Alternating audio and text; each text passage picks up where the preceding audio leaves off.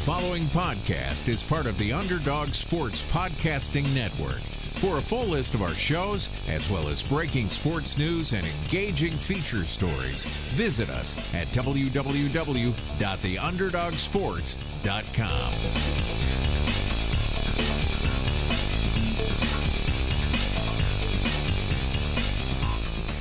Okay, well, just for the record, we got the Sunny in Phoenix, too. 52. Hello, everyone, and welcome to the Sunny in Phoenix podcast, a weekly podcast where we keep you up to date on everything Phoenix Suns related. I'm your co-host for today, David McGraw, alongside the ever-so-dabbing Mitch Krumpetich. What's up, everyone? Shout out to Chuck, Charlie Erling, our third member of the podcast, or he usually gets introduced first, but whatever. Shout out. He is almost done with the schooling that he's been doing, and he is not here tonight because his final project for that is due tomorrow. Kind of time stamped it a little bit, but that's why he's not here. So he should be back soon. But we have some exciting stuff to talk about, and most of it doesn't exactly have to do with basketball. The Suns got their new arena renovation deal approved by the city, so that was cool. We have some not-so-cool news with injury updates. We have some games to recap, some upcoming games, just a couple to talk about, but we're also going to talk about something a little bit spicy involving a mythical creature. So think about that one. I'm not going to say anything else. Follow us on Twitter at Sunny and PHX Pod. Same thing for Instagram. Go on iTunes, leave us a 5-star review and a comment, and you will get a shout out on the show. All right, so let's start off with this arena deal. It's probably the biggest news that we have this week. And that deal is $150 million from the city, along with $80 million from the Suns, which will allow the Suns to stay in downtown Phoenix until 2037, but there's also an option to extend the lease to 2042. So all of this will be part of renovations for the arena, which are desperately needed, along with the building of a new practice facility, which is extremely necessary. A lot of players from the Suns and from teams, from away teams who travel here, always talk about how difficult the Suns practice facilities are. So this is definitely exciting news. I'm getting this information from Jessica Boehm's article from the Arizona Republic, so you know it's legit. But one thing that I found really interesting as I was doing a little bit of research on this was just talking about how much money the arena generates, but how much it's missing out on because of their loading dock. A lot of more popular, bigger bands with larger productions and that kind of stuff aren't able to perform at Talking Stick Resort Arena because the loading dock is just too small. And so they have to go somewhere like Ak-Chin Pavilion, and I've never been to Ak-Chin Pavilion, so I don't really know what it's like, but I feel like it would be a little bit more convenient to have some of this stuff downtown. So I think, I know the loading dock is part of the renovation, so I think this is definitely a good move. Yeah, the bigger bands, I've been to the Pavilion for 2 or 3 shows. A lot of the... If you're going to see a bigger band in Phoenix, that's the only way to do it. And it's kind of these... It ends up being solo performers or, rappers like Jay-Z, that kind of stuff. Mm-hmm. Or, pop artists kind of that are able to play in Talking Stick. And I didn't realize at all that it was because of the loading dock. But they said that when it was built, it basically can house 5 trucks. And some of the bigger productions can have up to 20 or 30 trucks or something now. Wow. It's some dumb number that I saw thrown around. Take that as a grain of salt. I'm trying to remember it off the top of my head. But it's something, it was some dumb number how many trucks are needed for some events now. And the big thing also is that the arena is still owned by the city. This isn't like Sarver owns the arena or anything, so the city's able to get a lot of money for the arena. So you know, updating and renovating it does help the city a lot as well. And it's not just a, you know, Suns help thing. Right, definitely. And the arena generates so much money. We've seen with the Coyotes moving to Glendale that that doesn't always work out for the best. But yeah, we're in downtown Phoenix through 2037. And what I've seen as well is that the renovation, they're hoping that the renovations will be done in 2021. So that will mean all of next season the arena will be under renovation. So I don't know how that's going to work. It's going to be interesting to see what that's like. I'm sure they've got a plan and they know what they're doing, but I don't know what that's going to look like. You would assume a lot of it will be during the off-season. Right. The Mercury play, but the Mercury has workarounds. They've played at the Wells Fargo Arena, which ASU plays at. Right. They've played at that in the past, and, you know, there could be some things like that go about to, you know, help it out. Who knows exactly what will be happening. But we don't really know that yet, but we'll see what that looks like. Overall, this is great, and I like it, especially because a lot of this money comes from the tourism tax, which, as we know, there's a lot of tourists that come to Phoenix, so might as well capitalize on that. Yep, pretty much, and it's good to know that we will for sure be the Sunny in Phoenix podcast for at least 18 more years. That's right. Now you're talking about the really important stuff. Yeah, right. All right, so let's turn the tone down a little bit. We have some not very fun injury news to talk about. Some good stuff, but mostly not. So DeAndre Ayton remains hurt. He got hurt in that Charlotte game last Saturday, the 19th. So still out with that ankle injury. Don't really know what the timetable for his return is. It feels like it's been an eternity. It does. It's been, let's see, 1, 2, 3, 4. It's been 5 games. It feels like it's been 40. So, yeah, it's very difficult. Dragan Bender's doing everything he can, but it's rough. So, I mean, I don't want to rush him back because we're 11 and 41, but I also, it's really hard to watch without him. We also have Richaun Holmes, our other big man, who returned in the game against the Lakers on the 27th. He's still getting back to his old self.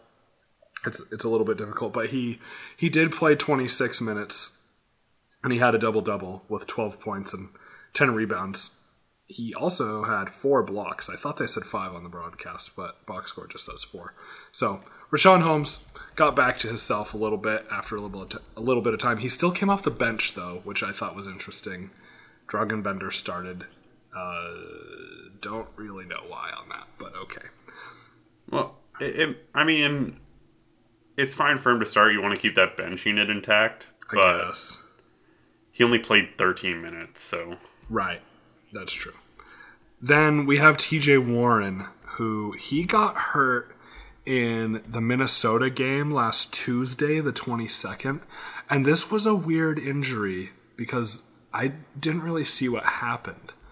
It was, I think, late in the second quarter, and the second half started and TJ just wasn't there. I thought they said on the broadcast that he got ejected, so I was wondering what happened. I know TJ's been ejected a couple times this year for saying whatever he says. We don't really know. But then news comes out that he's hurt and he's not playing, so I imagine that this injury just came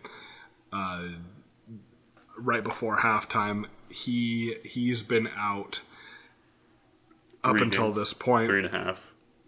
Yeah, so I believe there's another week or two that he will be out. But I think they said just the original was 2 to 4 weeks, I think. Yeah. So yeah. We'll see. Another case of no reason to rush him back.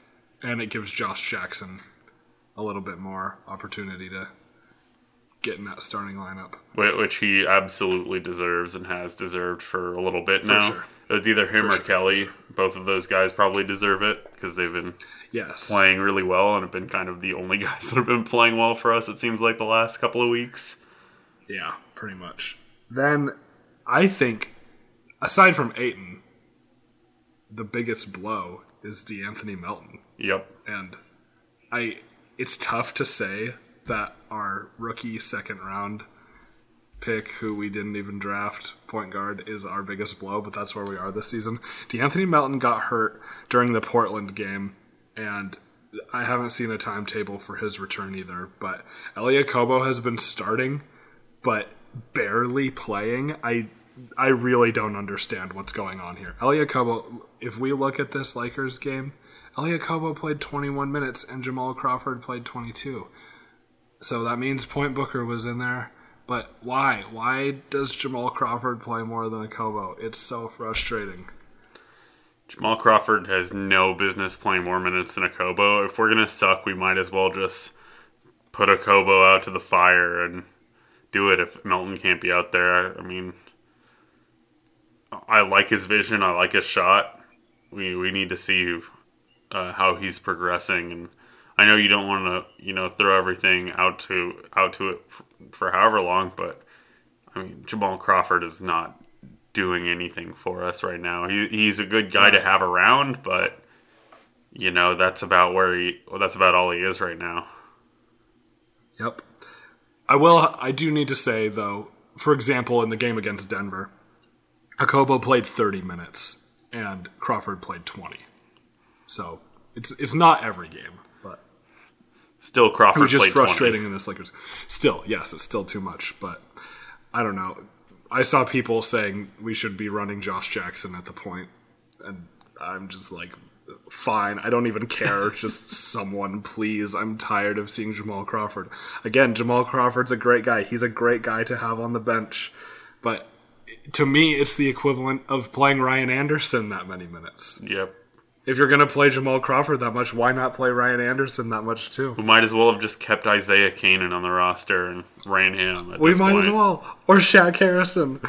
Oh. Don't remind me that we cut Shaq Harrison. It still hurts. I know. It does hurt. It really does. Yeah, the whole Josh at point guard thing has really jumped up since the Justice Winslow thing for the Heat, which has slowed down a ton. But it seems like ever since he started for the Heat and looked like he was doing all right, everyone was on the bandwagon of having Josh start at point, which I'm not against, and I haven't been against, but it's who cares at this point? Just yeah, exactly. Just put someone. Let's try Point Bender again. Point center, like Bendy. We did in that one summer league game where it was a huge failure. I'll never forget. We were so excited to see Point Bender. And the very first time he dribbled the ball up the court, he lost possession. And we never saw it again. Oh, yeah, that was great. That's just the Suns' last 5 years right there, basically. So that's what we've got for the injury updates. While we're talking about the point guard situation, I think this is a nice segue. I'm sure a lot of you listeners caught this, but Zach Lowe had Jackie McMullen on his podcast, and as you know, if you've listened to this show for more than a month, I love Zach Lowe. I consider myself a Zach Lowe apologist. I think he's amazing. But we might not all agree on that, but I think we can all agree that Jackie McMullen is amazing. I've never met anyone who doesn't like Jackie. She knows her stuff. She's a genius. She's been in the business for a long, long, long time. Amazing writer. Amazing personality on TV and everything. She is great. And she had this piece about Jamal Murray, so Zach Lowe had her on to talk about Jamal Murray. And she mentioned something that I thought was very interesting. So Jamal Murray's Canadian. He worked with Jay Triano because Triano coached the Canadian national team. And Triano was on the Suns staff during that 2016 draft, which, as you all remember, we ended up getting Marquise Chris with the 8 pick and Dragan Bender with the 4 pick. And it's kind of the worst draft we've had ever, possibly, because we also had Tyler Ulis in the second round. So Jackie McMullen mentions that Jay Triano loved Jamal Murray, loved him, and said, we've got to draft him at 4. If he's there, we have to take him. And the Suns front office didn't listen, drafted Dragan Bender, which at the time we didn't know it was going to be that bad. I was all in on Dragan Bender. I was fine with that. We all were. I think there's a ton of revisionist history and people saying, like, I never understood why Dragan was getting that high up. And I was like, yeah, he barely played, but literally everywhere had him from, like, 3 to 7. And right. It wasn't, like, because it was, like, partially the Porzingis. Like, Porzingis came out, and then he was getting compared to. But if you listened to the Sunny in Phoenix podcast at the time, you would have heard us saying, if you expect him to be Porzingis, then you're going to be in for a rough time. He projects as, like, you know, Kukoc or whatever. Tony Kukoc, yep. And we said it a million times. And he, but we also did our draft preview and guaranteed that if Dragan Bender was available, that he would be picked at 4 by the Suns, no matter what. Doesn't matter who else was there. Right. And I feel like everyone kind of said that. Yeah. But it was tough for me to hear. I didn't know that this is what was going to come up. I didn't know that this was even the topic. But when I heard, imagine a backcourt with Devin Booker and Jamal Murray right now, it was painful. It was physically painful to look back at that draft and think of what could have been. Yeah, it was tough, and it is also tough because you remember that, like, part of the talk of picking both Bender and Chris was that we picked 2 power forwards, so at least one of them will pan out. Boy, were we wrong. Oh wow. Like, that was a talking point just about. That's hilarious. That was something that McDonough almost said. Like, there's some terrible feelings about everything when you think about some of that stuff. We do not need to revisit this draft ever again. Yeah. We might need to blacklist this as a topic. But before we do that, and anyone whose last name is Morris. Yeah. But while we're on the topic, before we blacklist it, we do need to... I want to have a little bit of a conversation because throughout the week, this has come up in our group chat. And... we're talking about TJ Warren. Dragan Bender has come in and played better than people would expect. Better than I expected, for sure. And I guess the discussion we've been having is, should Dragan Bender continue to play at all once our team is healthy? And the answer is probably yes. Not because we owe it to him, not because... whatever. Not, there's so many reasons not to, but you could think of why. I guess. Hold on, let me rephrase that. There's so much that you could say, or so many excuses, but the fact of the matter is that there is some intensity there.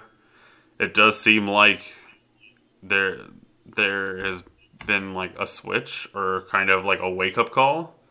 He was benched for so long, and at this point we kind of need to see if we need to try and bring him back, or, like, yes, we didn't accept his, or we declined his option, but that just, like, that makes him a free agent at the end of the season. We have to see if Richaun Holmes gets a big payday and we can't bring him back. Who do we bring back? Who do we get at backup center? We might need to look at Bender, and, you know, if he can play center, then maybe that's it. Maybe that's the thing. We have to see what we have. No matter what the young players are, we just have to see what we have. That should be the entire viewpoint of the Suns right now. It's cohesion. It's all this, yes, but it's also, like, we just gotta see. There's some unknowns, there's all this. He should just get minutes because right now we're garbage and we're playing Troy Daniels and Jamal Crawford and, like, these guys. Why aren't we playing Bender? He was a number 4 overall pick. If we can salvage anything from him, we should try. Yes, I agree. My takes are a little bit spicier, though. I'm ready. So, here we go. I am getting a little bit off the TJ Warren bandwagon. I have been very frustrated with his play before the injury, obviously. I hope he gets better soon and all of that. I would never wish that on anyone. But the way he plays is so frustrating to me. And I realized it. We were talking on our group chat while I was at the Portland game. And I noticed that Dragan Bender has had 2 double-doubles this season. That's 2 more than TJ Warren. TJ Warren is so one-dimensional. Now, I'm not saying Dragan Bender's double-doubles are amazing or anything, but TJ is so one-dimensional. He's just a scorer, but TJ Warren is the definition of an empty stats guy. He's going to put up 18 a game, and it's not going to make any difference. It's not going to mean anything. I know his game is old school, and he plays hard-nosed basketball, gets his chin on the rim, all that, and some people love that. And this whole threes or layups, whatever. It's frustrating to watch TJ Warren drive into a group of 4 guys and force up some shot and fall down when there's so many other people open. His vision is not there. He's not a good passer. He had 5 assists one time, and I thought the world had ended. I could not believe that he had 5 assists. Is that a career high? I bet that's a career high. Someone look that up for me. And there's only 2 of us here. But what's TJ Warren's career high in assists in one game? I could not believe he had 5. The ball just doesn't move. It gets to TJ, and yeah, he's improved his three-point shooting. Great. But people know that now, and they know he can't pass, so they just double or triple team him, and if he doesn't have the open 3, he just drives to the basket, and it doesn't work. It's not good basketball. I'm tired of watching it. Wow, I'm sorry. You should be sorry. The jump is a little much. The jump is a little much to... The extreme hate. And Mitch has jumped far off the TJ bandwagon. Yeah. He is easily convinced is what I'm gonna say on some things. I think at this point in the season, the desperation I feel to feel anything about this team is so strong that that's why. I do want to say that his career high for assists was 6 against the Clippers in 2015. Oh my gosh. Just to point that out. That's amazing. You told someone to look it up, so I looked it up. Thank you. So... TJ Warren is a scorer. He is a good player, I think. Is he a great player? That is up for debate. I think that he's worked on something in his game every single year that he's been in the league. I think he has a push to be better. I don't think he has a push to stay stagnant. Is he tunnel visioned? Yeah. Do I think that he needs to be in at the end of games? No. But I think it's tough, and it's always going to be tough to play with TJ on your team. Since he's added the three-point shot, it's been better. He can be kind of in a modern offense, but if he's going to be in a modern offense, you almost need him either off the bench or alongside a guy that is so ball dominant that it can just get him the pass and not have to worry about him making a ton of decisions. But right. I agree with that. Well, I will give him credit for one thing, too. TJ is very good at making these back cuts, especially along the baseline. There are times that he moves well without the ball. Not always, but he's pretty good at finding those cuts when his defender is off in La La Land a little bit. I would say I do have to give him that. I would say he's mostly good at moving without the ball. I think that with the 3-point shot, he has been not been told, but he does have the mindset of trying to stay behind the 3-point line for the spacing. Yeah, I think that that's definitely a thing, but I do think that he does move without the ball. We used to want him to score more, or get more plays run for him, because it seemed like he would get these points, but it wouldn't be from him getting a play run for him. It was just like through the pace of the game, just getting the ball at the right time, or getting the ball as a play broke down. It was all that kind of stuff.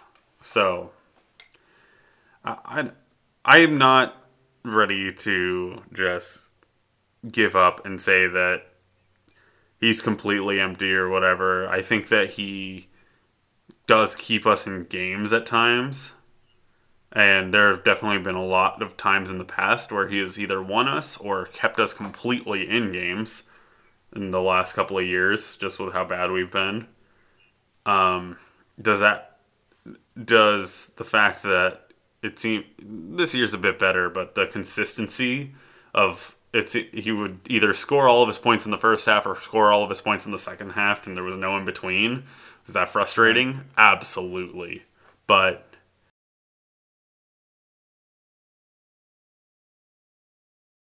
him having a good scoring game is as dependent on our success? No. Do I think that we have had success with him scoring? Yes. It's a whole. What does that tell you? You people listening? What does that say? I have no idea. Is what it says. The TJ thing it's rough. People are ready to jump off the bandwagon. We need some sort of change, and I think TJ is a really easy scapegoat right now. Yeah, he is. Well, I'm interested in what other people have to say about this. I'd really be interested in what Chuck has to say, but maybe we'll talk about this again next week. Chime in on Twitter at Sunny and PHX Pod. Let us know what you think about TJ. I feel like we've got some division within the Suns fan base on this one. But let's quickly do some very basic recaps. These games were bad. You can watch them. Like, everyone can rewatch these games pretty much. YouTube, the NBA does these condensed games on YouTube. I don't really do those. I like watching the full thing, but pretty interesting. You can look at box scores on the Suns app or whatever you want to do. We played Minnesota on Tuesday. Portland on Thursday. Denver was our scheduled loss on Friday, and then we played the Lakers in Los Angeles Sunday the 27th. We lost the first Minnesota game 118-91. We do got to talk about something from this. Devin Booker and Gorgui Dieng got into it after Dieng threw kind of an elbow into Booker's face. The refs called double technicals, and as they were walking away, Gorgui Dieng started yelling at Booker, essentially, "Meet me in the tunnel." Devin Booker starts running towards the tunnel, gets held back by the security guard. Gorgui Dieng apparently starts running. What I heard, I think I heard this on the starters, was they got closer to each other than you would think. But I don't know. I think this is just one of those, hold me back, bro. And anyone who's a fan of the Real Bros of Simi Valley, that show on YouTube/Facebook Watch, which is hilarious, by the way. They do a lot of hold me back, bro, where they're just sitting and not moving. This was a little bit more than that, but I kind of chalk it up to that sort of situation. And that's not even a thing on just that. But I used to watch Jalen and Jacoby a lot, and Jalen Rose would always talk about how guys were very much in the hold me back.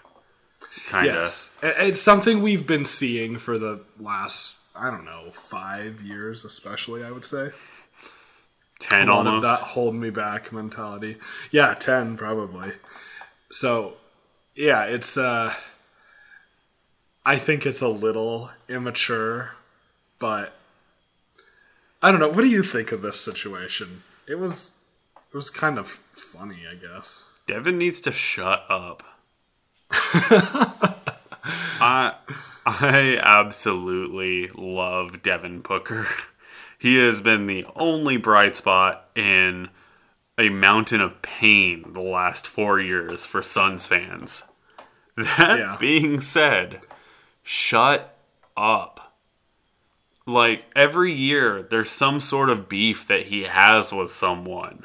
Well, there's some random guy, too. And Troy Daniels 2 years ago. Does anyone remember that? Where Troy Daniels called Devin Booker like a garbage scorer, and then they became teammates. Because, you know, that's something you should always do, is a talk smack about someone you could eventually become teammates with. Like, just these random guys that it always seems like he's picking fights with. And it's not like, just shut up, play. I mean, tonight, good example in this Lakers game, Zubats. Like, Devin Booker and Zubats get into this little argument. And then Booker goes right at him and scores and says something and gets a tech called on him. Okay, it was a weak tech. Guys are always going to talk. There's no way to stop that. It's part of the game. I'm fine with it. But you scored. You scored on him. Just be okay with that. I don't know. It's frustrating. You can be like, you can have that mentality. You can have all this stuff. And it's like this can't score Kobe mentality thing. Booker's taking it to the extreme, and it's just nonsense at this point. It's hard to have that attitude when you're 11-41. Yeah, I mean, the guy that can have that attitude right now is James Harden, who is an MVP candidate with his entire team out besides PJ Tucker. Like, right? No, you cannot. I gotta say, yeah, I'm nervous that Harden is gonna score more than 70 this season. His career high is 61. He's at 60 and 61. That's close. Yeah. He's incredible. He's just been insane. I would much rather be talking about Harden right now than the Suns. But yeah, what's it like if we have anyone who is a fan of another team that for whatever reason listens to this? At Sunny and PHX Pod, tell us what it's like to watch a good team every other night or whatever. Yeah. I don't even know. I don't know what it's like. We would ask Josh, but we're not going to do that to him right now. R.I.P. R.I.P. to the Pacers season. And everyone likes Victor Oladipo. Find me one person who doesn't like Victor Oladipo. They don't exist. Yeah, I don't know. The moral of the story, though, is Devin Booker, shut up. We love you. Shut up. Yeah, you're good. We love you. We know you're good. Everyone knows you're good. He's getting these all-star votes, especially from the players. The players love him because the players, the starters were talking about this. They said the players will always love scorers.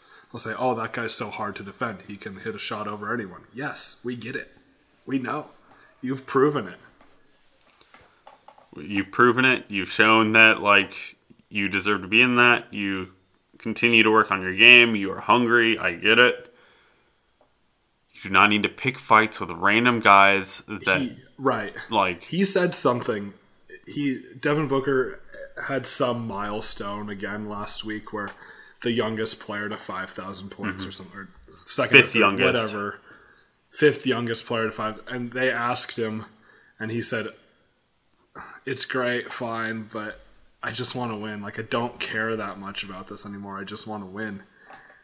Me too. I'm glad he has that attitude. I'm glad he has that attitude about that, but then doesn't have that attitude when he won't shut up and then gets technicals. Yeah. We've had a lot of dumb techs this year. So, the rest of the games this week all were pretty much as poor as that, if not worse. We lost the Portland game, 120-106. This game actually wasn't awful. We played pretty well in the first half, but it didn't last. Devin Booker had 27. Kelly Oubre had 18. Dragan Bender, 17 points. aggressive Dragan Bender. Yeah, Jake Layman had 20 plus points in the. Let's see. I think he had. I think he was right at 20. You know, he had 20. If it's not Pat Connaughton, then it's Jake Layman. Right.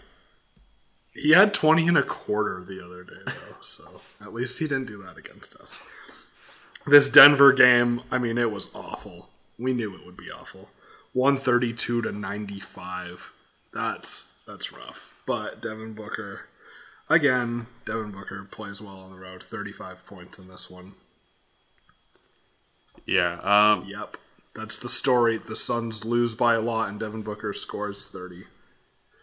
The end. He's the only guy that can seemingly score at times. Bender had 14, Josh had 17, but if anyone thought that this game was going to be close whatsoever, even with Jokic out, we beat them by double digits the previous time when we'd met. This was on a back-to-back. They were looking for blood. For sure. And there was a report that the Suns had a players-only meeting after this game, and Jamal Crawford said, "We just talked things out. We just had a nice talk," is what he said. I feel like when you hear about a players-only meeting, then something really bad happens after. So the omens are there. Then this game against the Lakers, our most recent game, we lost 116 to 102. LeBron and Kuzma were both out, thankfully, so we kept it somewhat respectable. The fact that they're without Paul, LeBron didn't come back yet, and Kuzma was out, and we lost by 14 is kind of ridiculous. It's bad. It's really bad. We're just baddies. We're something, all right. They started Michael Beasley. Like, come on. They started Michael Beasley. Are we still paying Michael Beasley? I'm pretty sure we are. We're for sure still paying Michael Beasley. If the Pistons are still paying Josh Smith, we're still paying Michael Beasley. Yeah. For real. Okay, so next week, 2 games. Thankfully. I love watching basketball. Don't get me wrong. It's just hard sometimes. Okay, we play the Spurs in San Antonio on Tuesday, the 29th. Then we have 3 days off until we play the Hawks at home on Saturday, February 2nd. I'm looking forward to that game because it will be here, and it's a winnable game. So that's it for this week. That will be kind of nice. February's a really weird month for us, because we have 3 home games and 6 away games, and the All-Star break is right in the middle of that. So February is always weird, but I feel like it's extra weird this month, or this year. So that's it. I assume you're going to say that Atlanta is our winnable game, too? Yeah, I mean, it should be. Unless John Collins decides to have, like, a 40-point game randomly. Or Trae Young. Curry range, Trae Young. I remember I was just telling someone about Summer League, and I was talking about how we saw Trae Young and how he's smaller than you would expect. Trae Young hasn't been terrible, but it was weird to see him at Summer League and just see how small he was. Yep. Yeah, so that's it. Now we'll move on to our non-sports section of the show, where today we are going to discuss our spirit animals. So, David, what's your spirit animal? So, I'm gonna preface this. I used to always like the idea of being a dog. Okay. Because you're a dog? Yeah, because, you know... Dogs gotta eat? Because you're loyal, and... Oh. And, you know... You're an animal. No, I'm just kidding. Okay. No. Then it went to sloth. Oh wow. Because I'm lazy. I just want to lounge around all the time. I like would if my job was to climb trees and sleep, I would definitely fall out of trees. Like I just absolutely would. But then Some people love sloths, though. Sloths are great, and they're ugly. I mean, I think that definitely encapsulates me. Oh my gosh, you're very hard on yourself. They're very ugly. Have you ever seen a sloth's face? Like, it? I don't think they're that ugly. I kind of like sloths. I mean, I know there's like a little bit of a trend. Well, from a couple years ago, there was a trend to like really love sloths. I wasn't completely on that bandwagon, but there's a couple funny sloth videos out there on YouTube. Their faces are atrocious. I don't care. Okay. Their faces are absolutely atrocious. I don't know when the last time you saw a sloth was, but I guess it's been a while. They're atrocious. But I've settled recently on the panda as my spirit animal. Panda. And it's not because, you know, like they're rare or like any of that kind of stuff. No. Pandas are stupid. Oh my god. Listen to me. No, like, you know, they have to be like, they have to be forced. All they want to do is like eat bamboo, which is terrible for them. Like, it's just something that's terrible for them, but they just want to eat it anyways. And if it wasn't for like people, they would just eat bamboo until they died because it has like no nutritional value and it's just the worst for them. I did not realize that. They're lazy. They don't like want to. How can I say this family friendly? They don't want to have kids, and they're too lazy to, and they have to be They have to be like convinced to try and have kids to reproduce. Oh my gosh, I didn't know this. So you're saying that's you? Yeah, I just want to eat things that are terrible for me, and I don't want to like. I just like if left to my own devices, I would just like eat myself to death and fall out of trees and just like not care for my own existence. I didn't realize this segment was going to be this dark. I think it's funny. I don't think it's dark. I think it's hilarious. This has been one of my favorite jokes. It is funny. Like recently. Okay. Well. My spirit animal, I've said this since high school, actually. My spirit animal would be a sea sponge. Because okay. Can you think of a chiller animal? No. The answer is no. Is it an animal? I don't really even know.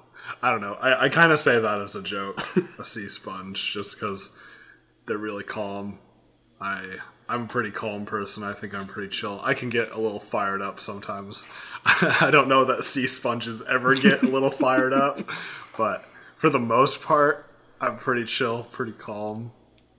I don't know. I guess I have some pretty high energy bouts depending on what I'm doing / talking about, but I that's usually how when people ask me that question, that's my go-to because I think it's funny. That's a pretty good one. So my favorite animal for real, though, is the penguin. I love penguins. I think they're great. I've always liked them. I think they're very playful and joyful animals, and I think that I'm kind of like that too. But is a penguin my spirit animal? That's hard to say. I've had people say bears. I'm okay with that. I'm okay with saying a bear, like a happy bear, like a grizzly bear, like. You know, not the kind of bear that eats your trash, but the kind of bear that is friendly. I don't know. I've heard people say that, and I see why, and I'm okay with it, but it's just not that exciting to me. I don't know. So I like this. I don't know. Maybe I like the sea sponge answer. I think that's pretty good. Yeah. I'll stick with sea sponge. My spirit animal is a sea sponge. You watched so much SpongeBob SquarePants growing up that you had to identify. Oh my gosh, that reminds me.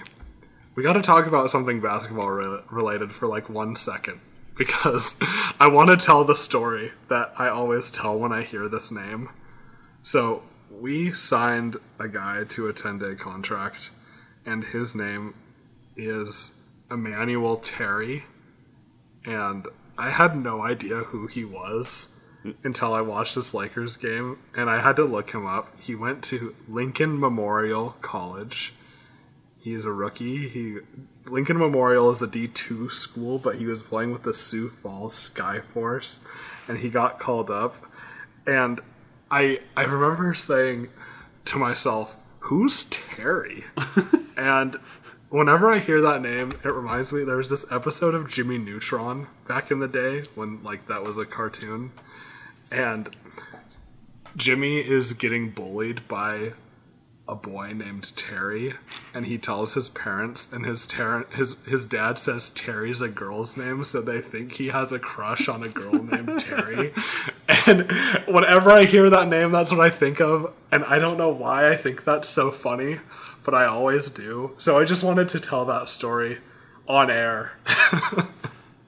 So yeah, Emmanuel Terry. You'll probably hear that story every episode that we have him on our team. Thank you for reminding me about time. Jimmy Neutron. Yeah. So kind of non-sports related, but he is on the team, and it was very confusing. Oh wait, no. We can't end there. What's Chuck's spirit animal? We've got to guess his spirit animal. Okay, I have three. The first one is a starfish. Because he's a star. No, I don't know why that was the first thing that popped into my head. The second one is a grasshopper. I really don't know why I thought of that exactly, but I thought of it. But the one that I actually kind of like is a moose. A moose. Moose are cool. They're really cool animals. They've got things together. Like, I think it's safe to say of the three of us, Chuck has his life together the most.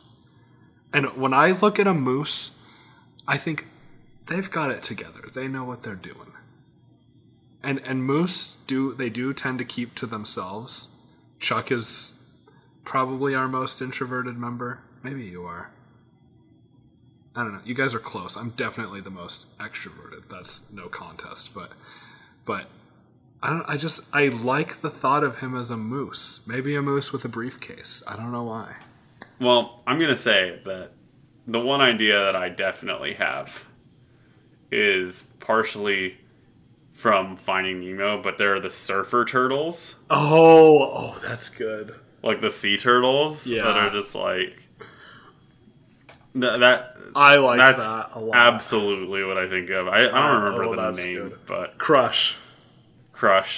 Yeah, I definitely have that vibe in my head for Chuck, and that, or just like a random dog that's just like. He's been through life. He doesn't want to, like, deal with other dogs if he doesn't have to. Oh, totally. And just, like, is this, like, I just want to, like, chew on my bone and just, like... Like a basset hound. Yeah. I was, like an old, like, bloodhound or basset hound or something, just, like... Mm-hmm. I can totally see that. Yeah. Oh, that's good. All right. Well... Now the actual end to the episode. Thank you for listening. Go Suns!